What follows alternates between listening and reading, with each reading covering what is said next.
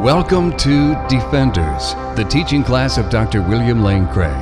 Today, the Doctrine of the Church, Part 9. For more information and resources from Dr. Craig, go to reasonablefaith.org. We've been talking about the Lord's Supper, and last time we surveyed biblical data concerning the Lord's Supper.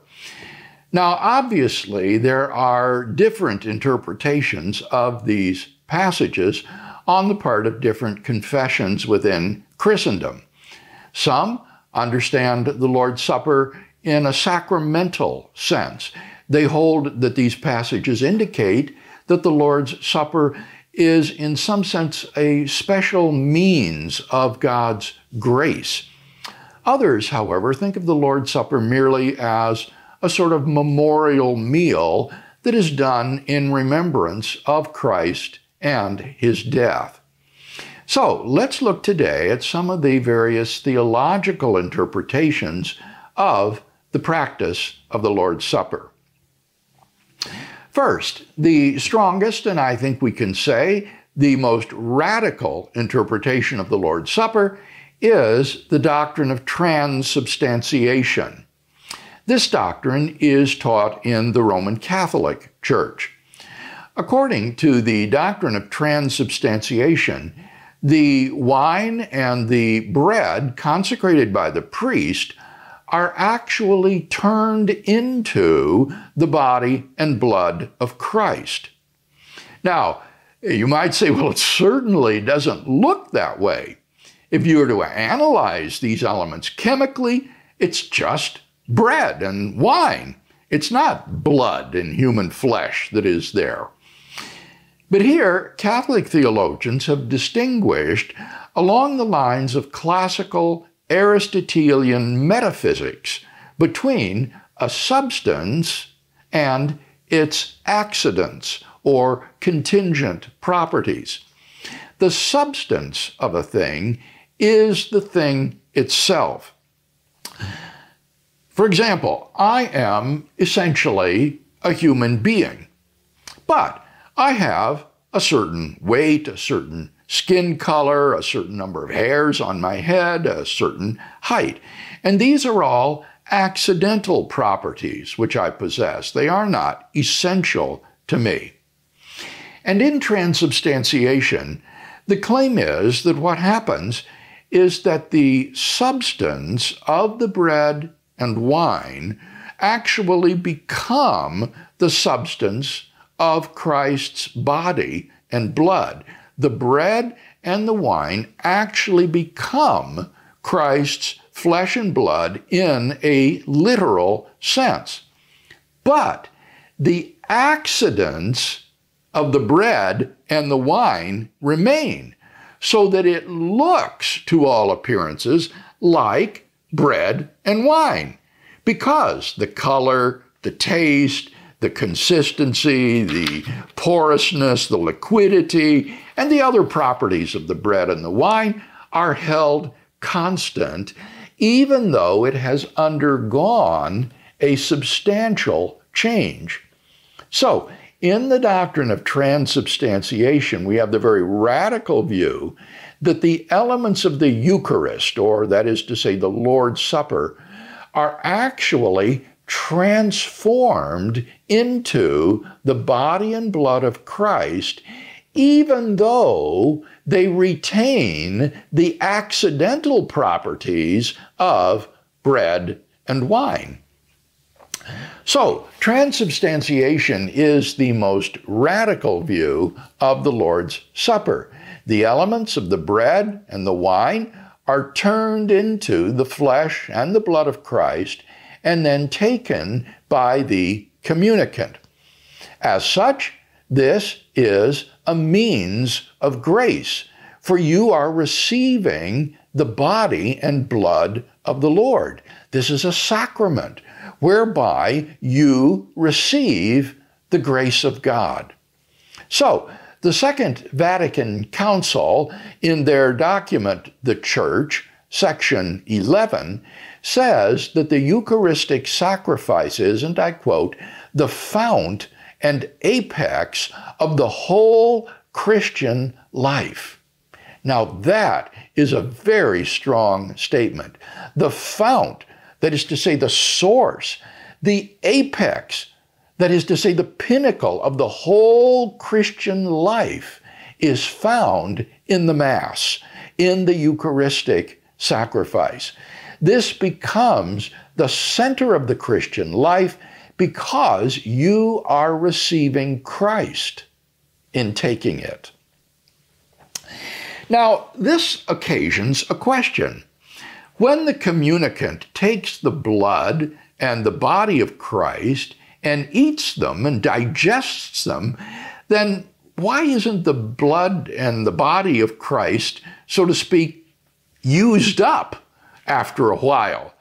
Is there a sort of infinite blood and body to be consumed? Remember, we're talking about the human nature of Christ, not the divine nature. In his divine nature, the second person of the Trinity is immaterial. He doesn't have a body or blood. So we're talking about the human nature of Christ. So, as the communicant eats the body of Jesus and drinks his blood, we might wonder well, why isn't it all consumed by now? Why isn't he eaten up? I asked this question once of a Fordham University philosopher who is a priest, and he said, Oh, you don't consume the substance in the Lord's Supper, you only consume the accidents. It was as if a veil fell from my eyes. I suddenly understood. When the communicant takes the elements in, he doesn't really consume or digest the body and blood of Christ. He only consumes the accidents. And that's why they're not used up. Now, that puts a rather different perspective on transubstantiation. I remember talking to a young Catholic woman once who said to me that she liked the doctrine of transubstantiation because it made her feel so close to Christ, because she was actually eating his flesh and drinking his blood. It was such an intimate union with Christ. Well, that's not really true on the classic doctrine. She is really only consuming the accidents of the bread and the wine, not the substance of the Lord's body and blood. Let me say a word now about the history of the doctrine of transubstantiation. Early church fathers, such as Justin Martyr, Irenaeus, and Tertullian, used language of the real presence of Christ in the Eucharist. Now, that isn't necessarily to say that they believed in transubstantiation or Christ's physical bodily presence in terms of the body and blood of Christ. The church father, Cyprian at least, took these elements of the bread and the wine to be at best symbolic of the body and blood. They weren't transformed into the body and blood of Christ, they were merely symbolic. But then during the third century after Christ, and especially in the East, uh, in the Greek speaking part of the Roman Empire, the view of the elements as signs, types, or figures gave way to a substantial identification of the elements with the body and blood of the Lord, and an actual change of the elements into the body and blood of Christ. Cyril of Alexandria, for example, asserts that the elements are transformed into the body and blood of Christ. An especially important figure is St. John of Damascus, or John Damascene, whose dates are 675 to 749. In John Damascene, we have the full fledged doctrine of transubstantiation.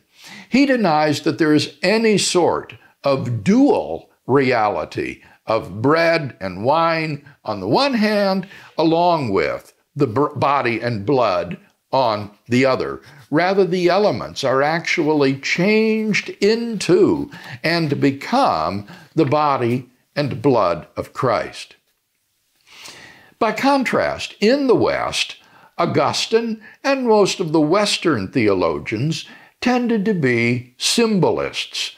There isn't an actual transubstantiation taking place, but these elements represent the body and blood of Christ.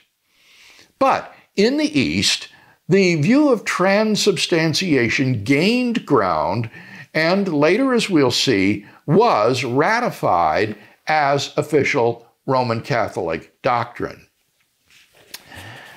The controversy between a symbolic understanding and a substantial understanding of the elements occurred again in the 9th and in the 11th centuries, and they became a matter of considerable theological dispute.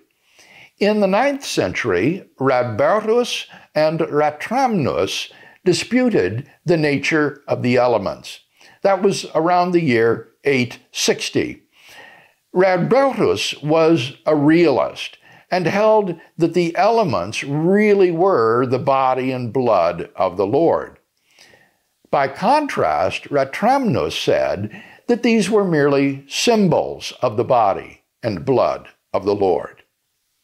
This controversy broke out again in the 11th century, this time between Lanfranc, uh, around 1089, and Berengarius, around 1088. Lanfranc was a realist who believed in the transformation of the elements into the body and blood of Christ, while Berengarius was the symbolist in this dispute.